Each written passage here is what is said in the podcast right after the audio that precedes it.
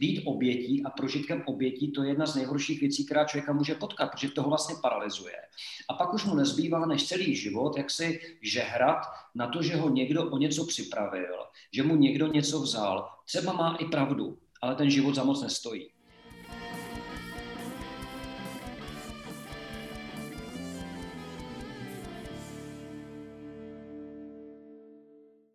Děkuji vám moc, že jste si udělal čas na mě. Moc si to vážím. se stalo. Uh, já jsem si včera přečetl váš text blogu, co jste dal. Aktuálně musím říct, že mě to dost vyděs, vyděsilo. Už jsem něco hmm. takového tušil jako předtím, ale vy jste to podal v takové rovině, že to je ještě horší, než jsem si myslel. tak doufejme, že ta situace nebude tak zlá, jak jsem nastínil, no, ale ty data to ukazují, nebo respektive jako není důvod si myslet, že by to mělo být ví, jak lepší u nás. No. Um, kde si myslíte, že se stala chyba zrovna u těch dětí? Já si myslím, že se uh, neměli uh, tak radikálně zavřít aktivity, v kterých dětech se, děti se pohybují. A mám tím mysli v podstatě hlavně dvě, a to jsou školy a, a ty dětské hřiště nebo venkovní sportoviště. Možná bych zmínil ještě, řekněme, kroužky. Myslím si, že eh, všechno z toho, co jsem teď vymenoval, se dalo mm, dělat při nějakým eh, režimovém opatření. Samozřejmě asi v určitých obdobích, možná na podzim a z kraje třeba zimy, asi nějaká krátkodobá definitivní uzávěra by se asi snesla, ale pravdou je, že jsme země, která vlastně těm dětem zavřela svět nejvíc. Nejvíc a nejdíl. Mhm. Jo. A myslím si, že je to i vůči těm dětskám nespravedlivý v tom, že vláda za celou dobu ani jednou, pokud vím, tak neuzavřela eh, průmysl, neuzavřela eh, prostě firmy, čili dospělí se dál potkávají v open spacech, dospělí se dál potkávají v továrních halách, ačkoliv dospělým hrozí v rámci covidu daleko větší nebezpečí, ale děti se v té škole prostě potkávat nemůžou. Už to si myslím, že je prostě naprosto ne, jako, jako vlastně nelogický a, a vůči těm dětem jako velmi nefér. No, navíc se na přelomu roku už ukazovalo poměrně jasně, že ta přenos v těch školách, když byly otevřený v jiných státech, takže je tam naprosto minimální. Minimální. Takže ta reakce měla začít asi už z kraje, z kraje roku. Myslíte, že máte zkušenost třeba s tím, jak eh, děti se vyrovnávají, nebo jak vnímají tu situaci? To je přece jenom pro ně jako pochopit ty informace ohledně nějakého viru, který dělá nějaké nemoce, může být jako mnohem složitější než pro ty dospělí.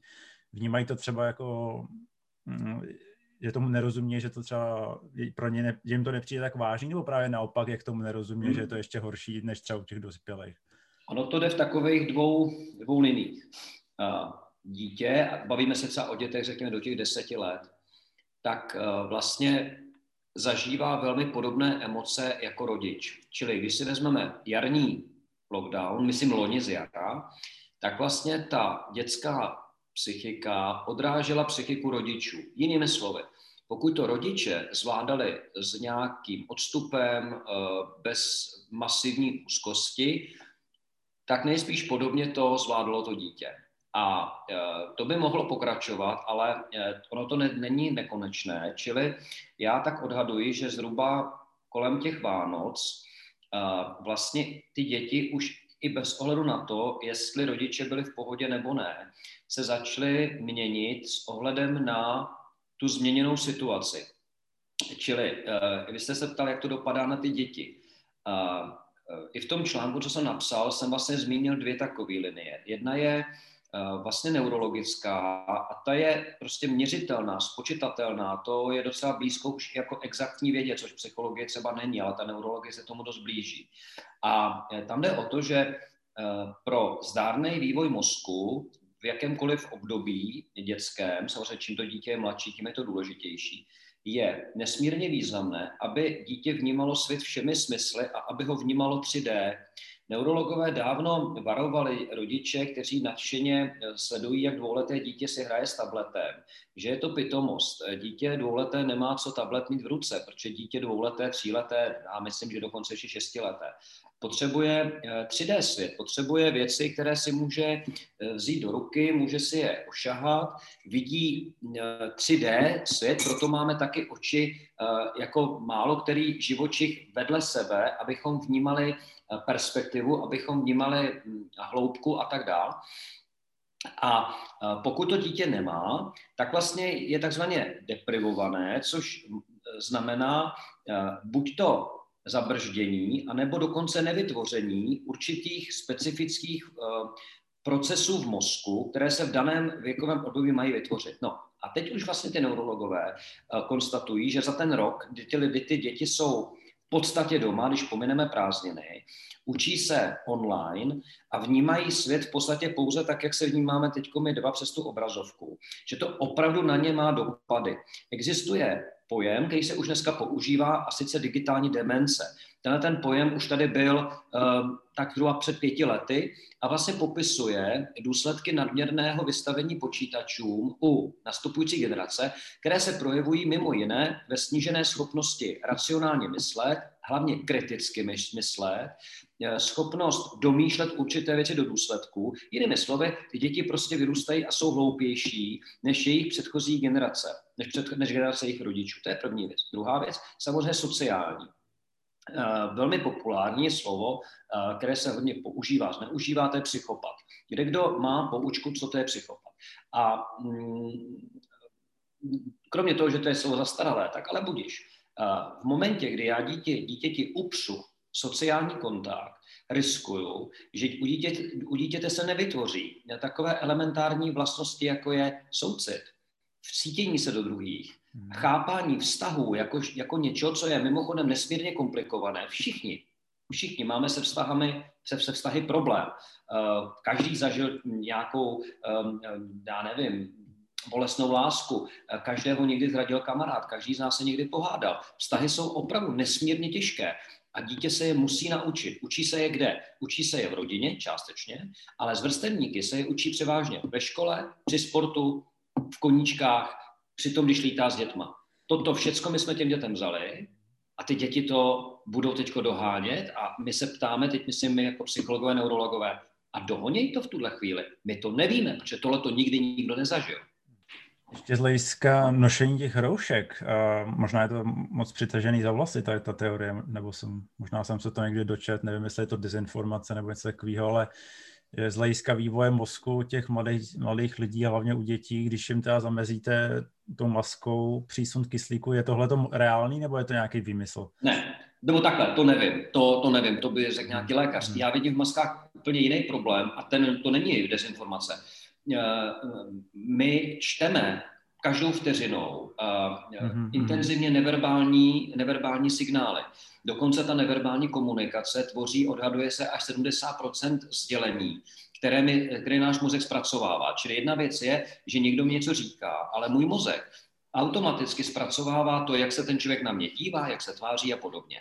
A i tohleto se vlastně musíme učit, byť je to částečně vrozená věc. Ale na tohleto je celá řada studií, jak uh, lidé v okamžiku, kdy jim zamezíme vnímat neverbální signály, jak, jsou, jak vlastně ztrácí tuto schopnost a tím pádem daleko hůř rozumí světu kolem sebe. A jsme opět u toho. V okamžiku, kdy děti už dlouhodobě vnímají zaruškované obličeje, mm-hmm. tak uh, se pro ně bude velmi komplikované se do toho vrátit zpátky a opět naučit se vnímat svět uh, i jinak, než jenom skrze to verbální sdělení. To, to nestačí. No v tom jednom příběhu, já to prozradím, tam jste psal, že jedna ta očička už si ani, že tam ne, ani neví, jaký to bylo předtím, než, než byl virus nebo něco takového. Je to nějaká jako rychlá adaptace na to prostředí nový nebo na ty nové podmínky? Že třeba potom bude těžký se jako pro to dítě se zbavit, jako třeba nosit nebo nenosit masku nebo něco hmm. takového. Uh, my si zase musíme říci, že čas ubíhá dětem jinak než dospělým. Pokud mě je 47, tak rok je pro mě jedna sedma čtyřicetina mého života, či relativně krátká doba. Hmm. Pokud máte desetileté dítě, je to desetina jeho života. Pro něj ten rok je, je mnohonásobně delší čas života než pro nás. A i proto vlastně ty děti potom říkají právě to, co třeba ta 30. holčička, že pro ně ten svět bez covidu už se jeví vlastně strašně vzdálený, jako něco, co tu kdysi dávno bylo, ale eh, na co si už vlastně skoro ani jako nepamatují nebo spíš se k tomu jako těžko přibližují, jako že to bylo něco naprosto přirozeného. A e, opět, my vlastně nevíme, jak rychle se ty děcka vrátí zpátky. Já třeba u tohohle velmi jako věřím tomu, že až ty všechny roušky a všechno tohle to odložíme, tak za další rok ty samé děti budou říkat, já už se ani nepamatuju, že jsem někdy nosil roušku. Já bych si to strašně přál, protože v normálním světě se roušky nenosí. Mhm. A ale, ale je to tak, prostě pro to dítě ten, ten rok je úplně jiná doba než pro nás. Um, ještě na to navážu, možná docent Balík v nějakém rozhovoru říkal, že eh, není nereálný si představit, že tyhle ty děti, které jako rok nebyly už ve škole, že potom můžou dosáhnout nižšího vzdělání, než kdyby tam ten rok byli. Je tohle, je tohle opostatněný, nebo je to nějaká teorie? Co si myslíte no, o tom? Eh, je to naprosto reálná obava. Eh, já vlastně z tohohle eh, pro mě je takový jako můj odhad, že se neskutečně prohloubí rozdíly mezi, mezi dětmi. Aha. Je jakoby hm, trošku paradoxní, že zrovna je u vlády levicová strana, která sociální demokracie, myslím, která, má, která permanentně proklamuje, že chce eh, snižovat rozdíly mezi lidmi, co se týče majetku, vzdělání a podobně. A přitom vlastně eh, tato vláda eh, naprosto upřela řadě dětem to, co je v ústavě, a sice rovný přístup ke vzdělání. Ten rovný přístup ke vzdělání nevychází z majetku, ten vychází z toho, že školy jistým způsobem v určitých okamžicích doplňují nebo nahrazují. To, že ne každé dítě se narodí v rodině, kde jsou rodiče připravené ho podporovat. A e, v okamžiku, kdy vlastně zase je situace jaká je, tak e, můj odhad je takový, že zde vznikne, nevím jak velká, početná skupina dětí, které měly to štěstí, že mají rodiče, které je motivují, které je vedou k tomu vzdělání, které třeba kteří třeba doplní něco z toho, co eh, během té online výuky tomu dítě nedoklapne a prostě snaží se, aby to dítě drželo nějaké tempo. Tyto děti si myslím, že ten deficit, zdá se, že záleží, jak, jak jsou malé, nějakým způsobem doženou, ale lze, lze očekávat, že za nějakých 10-15 let budou odcházet z těch vysokých škol z doktoráty. Mm-hmm. Ale enormně naroste skupina dětí, kterým ujede vlak, a které by za jiných okolností dosáhly na solidní vzdělání, Uh, mohly by se nějak realizovat a vzhledem k tomu, že ta škola byla vlastně jim upřená, tak se toto nestane. Čili jakoby ta opatření, která nastala, obrovským způsobem prohloubí rozdílnost a ne, nerovnoměrnost uh, uh, vzdělání mezi, mezi generací, která teď je ve škole. Hmm. Pan docent Balík z toho ještě usuzoval, že s nižším vzděláním se snižuje i věk a zdraví těch jedinců.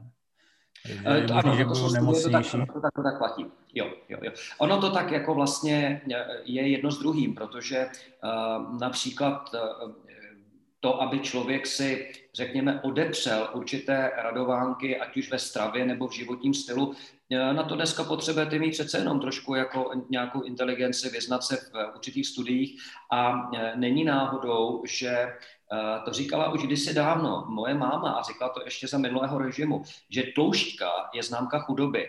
A e, vlastně to znamená to, že ti lidé s nižším vzděláním, kteří nedosahují na takové, řekněme, platy, na takové finanční možnosti, současně se mnohdy velmi nekvalitně stravují, no a nekvalitní strava už potom vede potom k tomu nižšímu věku, čili ty studie, které opravdu dávají do souvislosti vzdělání a, a střední délku dožití, tak ty existují, ano.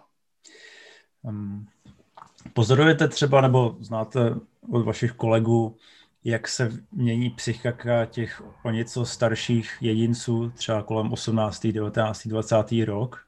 Jsou tam nějaký sklony k závislostem nebo k sebevraždám nebo něco takového? Tyhle ty data my ještě nemáme prostě, jo? To, je, to je vlastně fakt, a to za to nikdo nemůže, prostě takhle se to vyhodnocuje u nás, čili my momentálně neexistují data nebo nejsou dostupná data, která by jasně stratifikovala, řekněme, sebevražedné pokusy u um, adolescentů nebo dospívající nebo u mladých dospělých. Čili prostě tady bych hádal křišťálové koule. To, co já vlastně pozoruju, ale je to jakýsi můj soukromý odhad, že ta generace vlastně uh, se chová trošku sebedestruktivně, protože uh, vždy v okamžiku, kdy vlastně se trošku povolí šrouby, tak uh, následují nějaké nepovolené párty já těm párty rozumím, prostě eh, oni mají konečně možnost se nějak jako vidět, ale zároveň eh, vlastně je to něco kontraproduktivního. Jo? Jinými slovy, eh, hledají ventil z toho tlaku, kterému čelí z té sociální deprivace a co je, co je problém, že volí mnohdy ventil, který, který nefunguje nebo který je prostě jako, jako pitomej. Jo? Mm. Ale to, že třeba to slýchám od vysokoškoláků, jo? že prostě je pro ně uh, nesmírně velkým zklamáním to, že jsou třeba v prvním ročníku vejšky a ještě neviděli naživo své profesory, ještě neviděli naživo ani své spolužáky a jasně říkají, no tak já tu vejšku vystuduju, ale také jsem to nepředstavoval. To jsem mohl si chodit do knihovny a učit se to. Jo? Či taková jako frustrace, zklamání, a myslím si, že u řady mladých lidí to jako funguje takový to přežívání ze den na den, prostě tak jako stejně na týden, takové bezčasí, což je mimochodem jeden z předpokladů deprese, že se člověku vlastně rozpadá eh, princip toho, že se na něco těší, že něco plánuje, že něco chystá. Mm-hmm. Co, jak liší se deprese nějak u těch mladších jedinců než třeba u starších? Může mít jiný následky? Já tím, že pracuju hlavně s dospělými, tak, eh, tak takhle detailně to, to neznám, ale uh, depresi, děti jsou spíš plačtivé, což dospělí jako nebývají, mm-hmm. ale úplně ty přesné rozdíly, to bych si netroufal mm-hmm. teď potvrdit, na to nejsem úplně rudovaný. Může to, může to způsobovat nějakou formu traumatu, nebo je tohle ještě vzdálený od traumatu? No, eh, sekundárně ano, protože eh, trauma je v překladu zranění. A eh, teď pro každé to dítě ta situace znamená malinko jiný příběh. Třeba to, co, to, co na, na, takhle, na co poukazují hodně Britové, nebo konkrétně Británie to poukázali, a na základě toho mimo jiné byl obrovský tlak na otevření škol, je, že školy jsou pro nemálo dětí jakýmsi únikem z domácího prostředí, kde třeba probíhá domácí násilí nebo nějaké, nějaké hodně neúnosné hádky. Mm-hmm. A v okamžiku, kdy my jsme ty děti zavřeli doma, tak vlastně jsme mno, mnohé z nich vystavili daleko intenzivnějšího prožívání tohodle a to už může znamenat potom zranění. Čili on si odnese zraňující zážitky z toho, že byl rok vystaven tomu, že se rodiče doma hmm. fest jako hádali, hmm. čemuž by nedošlo, kdyby chodil do školy. Oni by se hádali rodiče tak jako tak, ale to dítě by u toho tolik nebylo, mohlo by si té škole počinout. Či to je příklad třeba toho sekundárního traumatu, které, které může nastat v okamžiku, kdy se dítě na něco těšilo a z důvodu vládních opatření to bylo zrušený, zakázaný. I tohle pro to dítě může být traumatizující. Jo? Čili sekundárně se ta traumata samozřejmě mohou objevit. Mhm. Je ten posttraumatický stresová, eh, stresový syndrom nebo stresová prucha takhle, může být takhle vyvolaná a dá se to přirovnat k tomu, co zažívají vojáci po tom, co se vracejí z misí? Nebo je to nějaký jiný typ? Já, já vím, kam míříte, ale tady bych byl hodně opatrný. Hmm. Když to vezmu přísně klinicko-psychologicky, tak aby vám mohla být diagnostikovaná posttraumatická stresová porucha, tak je tam nutná podmínka, že jste zažil v životě něco, co výrazně překračovalo vaši zkušenost a co vás nějakým způsobem, vás nebo vaše blízké, ohrozilo na životě. Tedy, pokud například si vezmu ať už dítě nebo dospělého, který byl v nedávné době nějak konfrontován právě s úmrtí blízkých osob, třeba na COVID, eh, tak ano, to může ostartovat posttraumatickou stresovou poruchu, tak jako když voják uviděl umírat svého, eh, svého kamaráda. Samozřejmě, že to nebude zdaleka tak intenzivní. Zároveň e, my jsme začali ten hovor o sebevraždách a to je třeba konkrétně z mé praxe, tak e, vlastně pod tíhou úzkosti z covidu spáchal sebevraždu muž, po kterém zůstaly dospělé dcery, které teď jsou tím velmi vlastně traumatizované s tím, že teda jim odešel táta, ztratili ho, zároveň způsobem, kdy si to teď celá ta rodina nějak vyčítá, jestli třeba nemohli udělat něco, něco navíc. Hmm. Ale um, byl bych opatrný dávat tomu covidu a tomu lockdownu punc něčeho, co je podobné válce. To, to asi jako...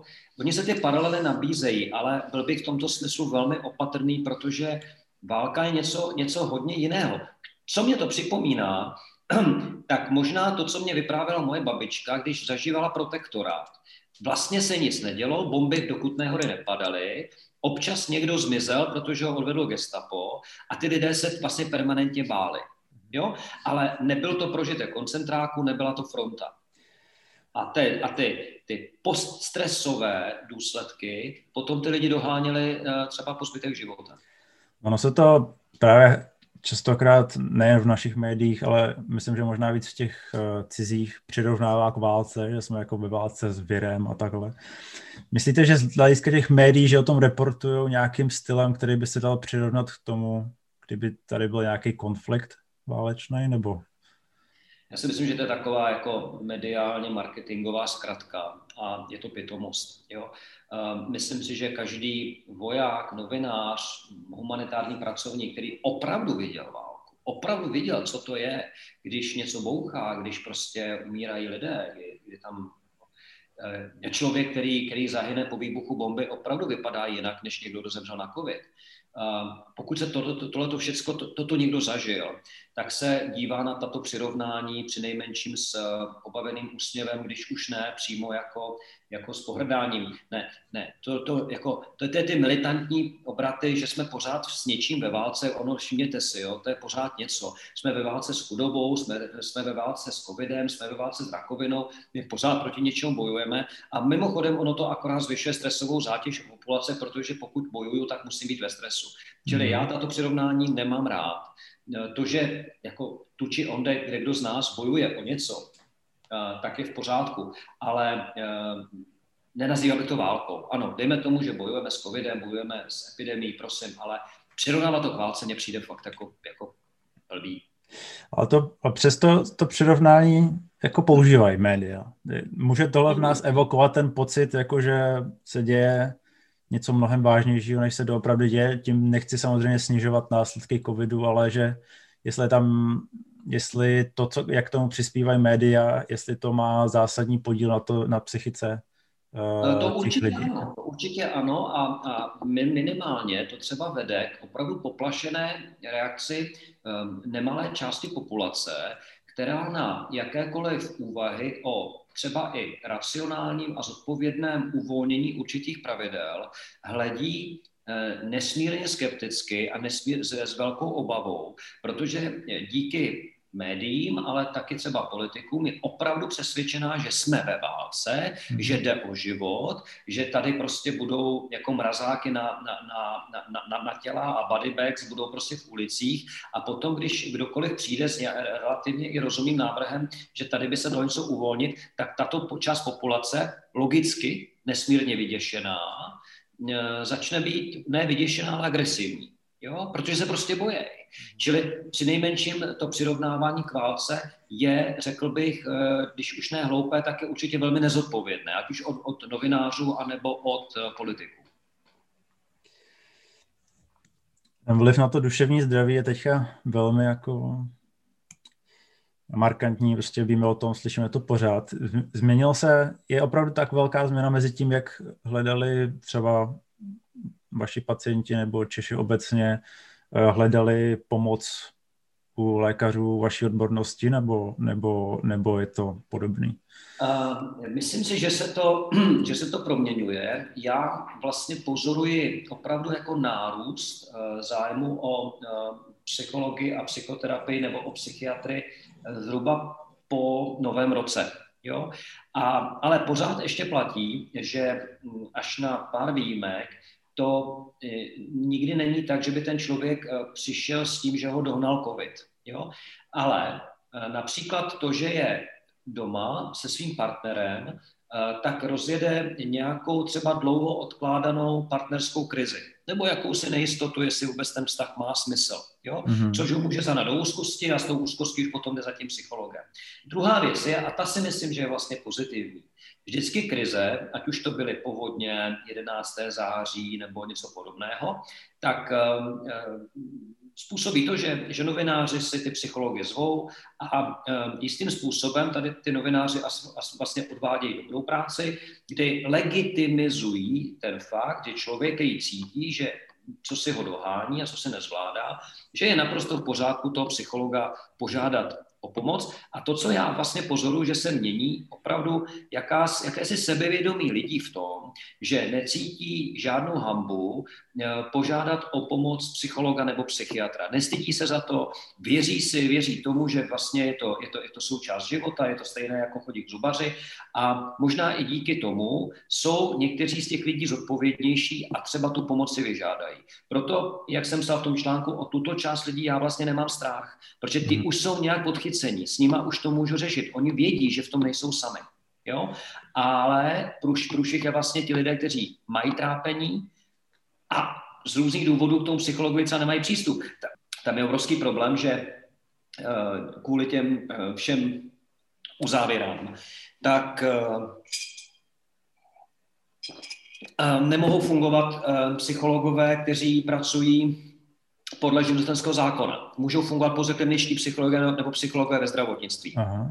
Dneska jsem jako psycholog ve zdravotnictví, jsem tady ve zdravotnickém zařízení a, a tito psychologové tedy fungovat můžou. Těch je zhruba tisíc a něco. A pak tady máme zhruba další čtyři tisíce psychologů, kteří mají úplně stejné vzdělání jako ti psychologové ve zdravotnictví. Až na to, že nepracují ve zdravotnictví a pracují podle živnostenského zákona, kdy, ten, kdy, musí doložit své vzdělání, erudici a podobně a praxi a, a tak. A ti nemůžou podnikat, protože provozovny jsou zavřené. Hmm. Čili uh, ta čekací doba, než se lidé dostanou psychologovi, je enormní. V našem případě, když mluvíme za naše zařízení, no, tak třeba tři měsíce. Jo? A když od... a řeknou, já bych potřeboval hned, já si to třeba zaplatím, já bych je klidně odeslal, ale nemám kam. Hmm. Hmm. Dá se odhadnout, kolik lidí, kolika lidem se nedostává takhle té pomoci? Uh, takhle vám neodpovím, ale uh, je, jsou, jsou data, uh, dokonce jsme se to, nedávno jsme to probírali vlastně na fakultě, kdy uh, optimální stav je, že je jeden psycholog poskytující psychoterapii a klinicko-psychologické služby optimálně by měl být zhruba na 9 tisíc obyvatel, jo, průměrně. A realita je, že je na 27 tisíc obyvatel. Čili jinými slovy, těch psychologů je třikrát méně, než by v optimálním případě mělo být. Hmm. A to ještě vláda, dvě třetiny z nich eh, vlastně jim zabránila pracovat. Nebo to si skoro říká o nějakou výjimku, ne? že by možná jako mohli pracovat. No, to, když... Na tohle to upozorňují uh, psychologické asociace od listopadu. Hmm, hmm. A bez, bez, bez, uh, bez výsledku. Myslíte si, že ta reakce, ať už těch opatření nebo veřejnosti, nebo já nevím, jak to říct, prostě ta obecná reakce, že se v ní reflektuje nějaká jako absence nebo když to řeknu hrubě, ignorace vůči duši a duševnímu zdraví, že, že, že nás nějak dohání tady, ta, tady, tady to rozdělení, ten dualismus? Jo, nebo, určitě, nebo je, ne... to je, to je jako, jako dlouhodobý vlastně jako problém, a, a, který se začal, řekl bych, zacelovat až někdy třeba no, v 70. 80. letech na západě a třeba v 90. u nás, kdy se začalo mluvit o takzvané celostní medicíně. Jo? Ale e, mám samozřejmě kamarády známé, lékaře, kteří jsou v tomto smyslu velmi jaksi jak to mám říct, na výši a, a nejsou takzvaně dehumanizovaní, čili vnímají toho člověka z jeho, z jeho historií, s jeho příběhem, vnímají, že ten dotyčný pacient není to slepé střevo na, na, na, na pokoji číslo pět. Hmm. A že to je nějaký pan Ondráček, který má děti, rodinu, koníčky, zájmy a podobně ale stále tady tento dualismus přetrvává. Myslím, že to ještě bude trvat několik generací, než se to vlastně zacelí. A e, to si myslím, že je i třeba problém v rámci vyjádření řady lékařů v médiích. Já vůbec ty lidi nepodezřívám, že by byli hloupí, vůbec se nepodezřívám z toho, že by eh, pro Bůh jako nějak si vymýšleli nebo, nebo si tam hráli na vlastní písečku. To, co já tam vnímám, je to, že nejsou schopní dohlédnout za svůj obor a vnímat ten svůj obor z nějakého odstupu. Já jako psycholog taky vím, že psycholog, psychika není to hlavní. V okamžiku, kdy umírají lidi na covid, tak je primární, aby ty lidi neumírali. Jo, to je, to je jasný. Jo, a psychologie počká, prostě to, toho nedá se nic dělat. Ale eh, to tež bych očekával z druhé strany a to se občas neděje. Myslíte teda, vy někde jste říkal, že, že vlastně není to k čemu porovnat pořádně tady ta situace, že nemůžeme odvodit důsledky, protože nevíme, co se stane, co bude za pár let, za desítky let, ať s těma dětma nebo s těma dospělýma.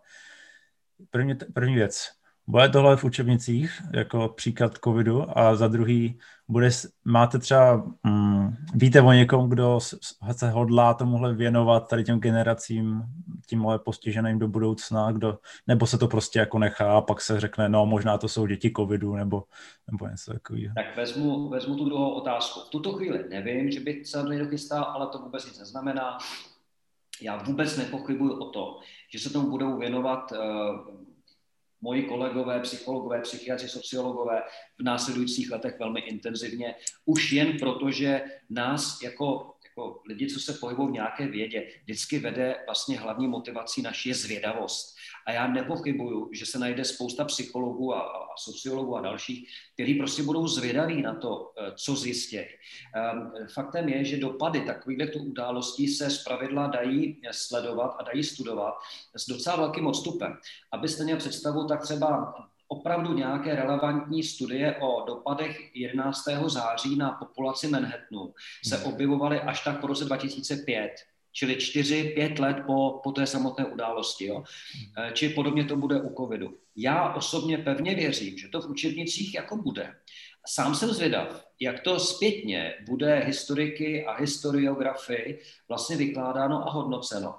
A možná jedna poznámka jako k tomuhle je pro mě skutečně nepochopitelné, opravdu nepochopitelné, že španělská chřipka se v těch učebnicích objevuje pouze jako, jako jedna, dvě, jedna, dvě, jedna, dvě řádky. To není kritika, prosím, vůbec nikoho. Já vůbec nerozumím tomu, já to fakt nevím, jak se tam, jak se ty tři generace před náma s tou španělskou chřipkou vyrovnaly, když uh, ta umrtnost na ní byla úplně jiná než na COVID. Jenom pro představu, uh, dolní hranice odhadu mrtvých na španělskou chřipku v českých zemích byly 45 tisíc lidí odhaduje se, že možná až 70. To jsou, to jsou jiné počty, i když možná jsme na polovině už té, té, té, té částky v covidu, ale úplně jiné počty než, ne, než dneska. A přesto vlastně i na moje takové dotazy, na, na moje kamarády a různé známé, jestli o tom někdy slyšeli vypravovat v rodinách, ne, vůbec. Vzpomíná se na první světovou válku, každý měl nějakého dědečka, který bojoval kde se na Pijávě, protektorát, ale španělská chřipka tu jako kdyby lidstvo vytěsnilo. Hmm. A já tomu nerozumím. Mě by fakt zajímalo, jako, jako jak je to možné. A tím pádem u covidu doufám, že se to nestane, že, že, to, že to bude v učebnicích a že se o tom bude mluvit. No to, je, to je zajímavý postřeh.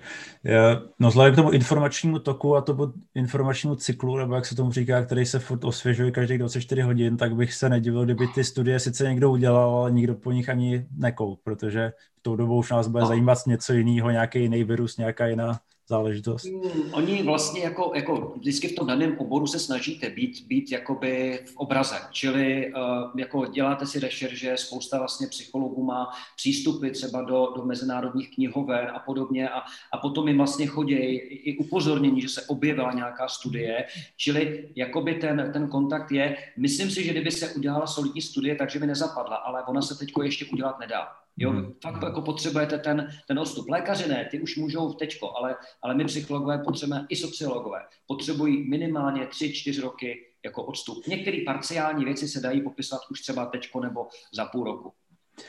A trošku filozofický dotaz, co z hlediska té psychosomatiky a ty holistické medicíny. Je možný, že tohle přispěje k nějaký reintegraci toho oddělení duše a těla, nebo že, nebo že to zapadne. Já si myslím, že zatím celou dobu jedeme uh, pořád po těch dvou kolejích. Jo. A možná je to chyba i částečně nás psychologů. Jo. My psychologové hovoříme v médiích o, o svém oboru, o psychologii, lékaři hovoří o medicíně, ale málo kdo to umí jako elegantně spojit eh, dohromady a vlastně dát lidem jako tu message, že je to pořád jedno a to tež. Hmm. Jo? Čili tady možná ano, ale, ale ty signály já vlastně nevidím.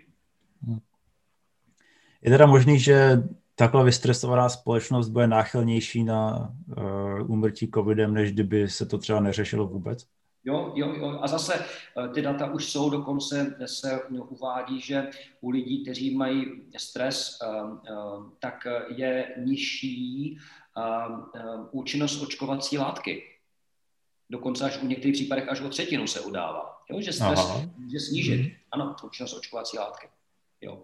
Takže my tady jako, jako veselé očkujeme, zaplať pámbu za to, ale pokud nesnížíme stresovou zátěž populaci, tak to očkování bude mít daleko menší efekt, než uh, bychom rádi.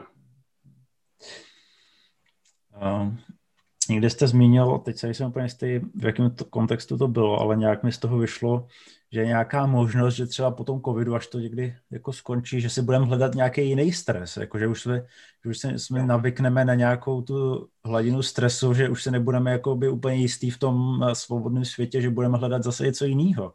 Je to, je, tak, je to, je to, to jako úvaha reálná? Jo, co jste zmiňoval ohledně těch vojáků, protože když jsem říkal, že nepřirovnáme to k válce, dobře, ale k čemu to můžeme přirovnat, je to, že člověk se adaptuje na nějakou mimořádnou skutečnost. A teď je jedno, jestli to je válka, nebo je to bída, nebo je to uh, normalizace a, a komunismus. Uh, prostě ten živý organismus chce vždycky přežít. Jo? A přežít i v zásadě ve zdraví. Čili se adaptujeme a to je, to je jako bezva.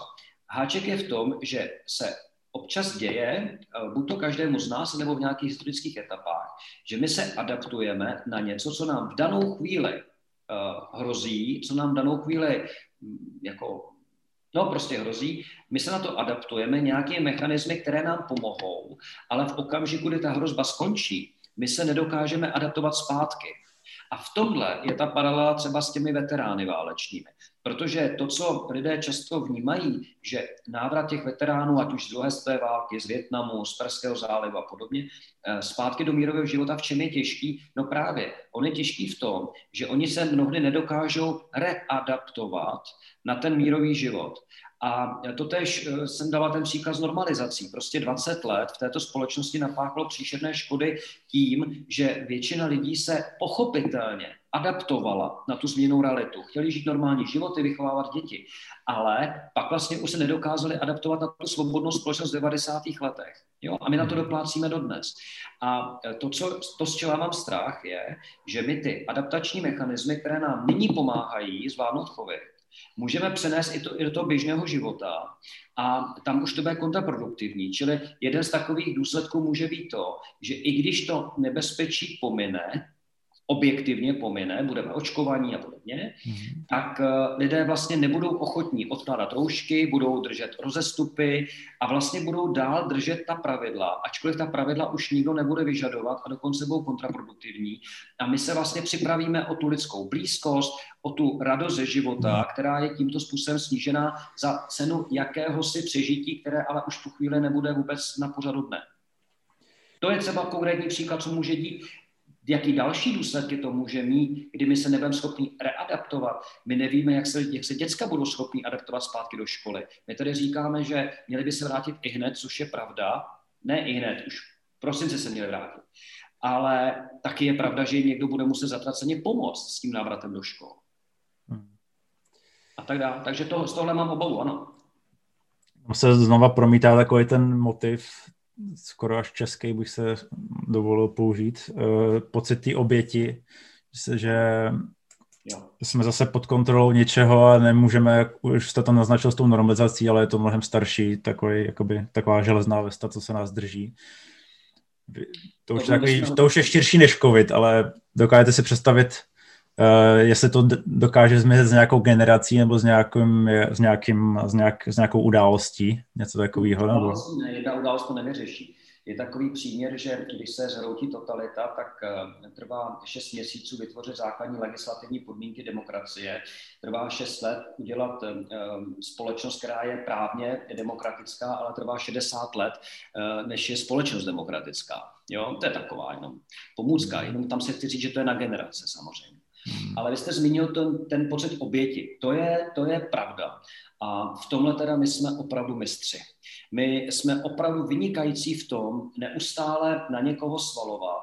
To, že se nám něco nepovedlo, že prostě jsme někde za něco jako zaplatili. A já netvrdím, že jsme se tou obětí mnohdy nestali. Akorát, že opět si pomůžu vlastním oborem. Eh, být obětí a prožitkem obětí, to je jedna z nejhorších věcí, která člověka může potkat, protože toho vlastně paralyzuje. A pak už mu nezbývá než celý život, jak si žehrat na to, že ho někdo o něco připravil, že mu někdo něco vzal. Třeba má i pravdu, ale ten život za moc nestojí. A my jsme včera s chodou okolností mi volala právě jako kamarádka ohledně toho článku a pak jsme se spolu dál bavili a ona mi tam sama říkala, že jsem tam měl připsat ještě jeden dovětek a sice pro, pro mladou generaci, za kterou já tam lobuju. A ona říkala, hele, ale teď si vzpomeň, tak jako já jsem byl velmi mladý, když byla revoluce, mě bylo 15, ale ano, já jsem těch 15 běhal po Václaváku a honili mě pologramotní milicionáři a hrozilo nám vyhození ze školy, hrozilo nám přinejmenším slučení. To dneska mladým lidem nehrozí. A já si tak jako říkám, her nice, tak by aspoň ty vysokoškoláci mohli už začít něco dělat. Jejich, jejich tátové prostě a mámy uh, okupovali uh, vysokoškolský kole v 89. a stávkovali. Jejich dědové okupovali kole v 68. a stávkovali. Hmm. hmm. A oni určitě taky najdou, zdůraznuju, smysluplný, elegantní a ne hloupý typu, že nebudu rouš, nosit roušky a někde se nechám zavřít kvůli nepovolené party, ale elegantní způsob, jak můžou skutečně te, s touto vládou bojovat za to, aby jim znovu otevřeli školy, což bude mít pro ně jeden velmi důležitý moment. Nebudou se cítit jako oběti. Hmm. Pokud budeme jenom čekat, až ta vláda nám to umožní, až nám Brusel dodá vakcíny, tak jsme pořád ty oběti. A to je velmi Právě jsme si měli říct, co by znamenaly konsekvence toho, když teda člověk spadne do toho, že je oběť. Co se stane, když do toho spadne celá generace a jakoby je, ten jedinec je v tom kolektivu podporovaný tím, že je to obětí, protože všichni jsou v oběť. Co, co to znamená potom pro celou to tu generaci? že si začne hledat záchranu, začne si hledat uh, někoho nebo něco, co ho slabého, bezmocného, zoufalého zachrání. Hmm. No a to je rovná cesta k diktatuře. Hmm. Jo, takhle se cítili samozřejmě Němci po první světové válce jako oběť uh, dohodových mocností, no tak přišel Hitler. My jsme se cítili jako oběť uh, západních mocností, které nás nechaly ve štyku v 38. během Mnichova, tak jsme s naši ochránce v podobě Sovětského svazu. Jo? Eh, prostě tyhle ty, ty, ty, ty, ty momenty, kdy se národ cítí jako oběť, zpravidla vedou k tomu nejhoršímu, co může být. Totalitě a diktatuře. Tak ještě, ještě mám pár dotazů takových už trošku rozdělených tematicky, ale tenhle ten poslední ještě souvisí s covidem.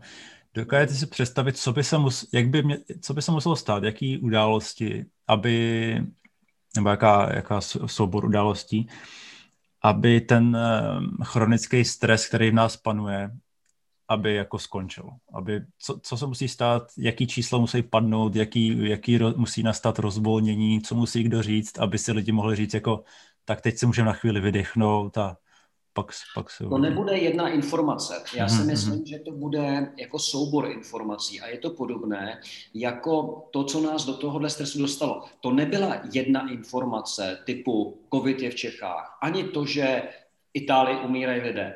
To byl prostě takový ten jako soubor uh, jednotlivých informací, které šly po sobě. A stejně tak to bude teďko. Ono to, tento, ta úleva, že nás, nás to spadne, to nepřijde takhle. To je mimochodem opět něco, co psychologie dobře zná. Eh, já vezmu takový velmi extrémní příklad, ale dobře je nad tím patrné, o čem mluvím. Když se podíváte na dokumentární záběry eh, natočené spojenci po osvobození koncentračních táborů, tak vy tam nevidíte nadšené a, a veselé uh, osvobozené vězně, přestože pro ně v tu chvíli ta hrozba takhle skončila. Oni jsou zmatení, oni jsou překvapení, oni se dál bojí, protože to trvá, než se ty hmm. lidé vlastně zpamatují. Či podobně to bude teďko tady. Ano, každá, každý střípek se počítá. Každá drobná úleva se, spočí, se počítá. Eh, eh, v okamžiku, kdy prostě eh, se začne nějak nahlas mluvit o tom, že těch lidí je nemocných čím dál tím méně, protože je víc a víc očkovaných.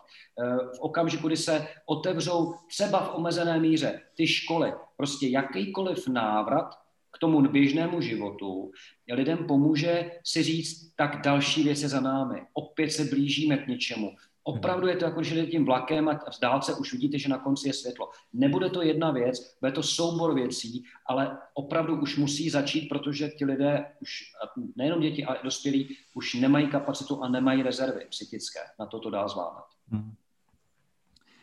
Um, dokázal, jste, dokázal byste odhadnout, jaký by byl vývoj, kdyby tohle pokračovalo třeba ještě rok z hlediska psychiky těch lidí?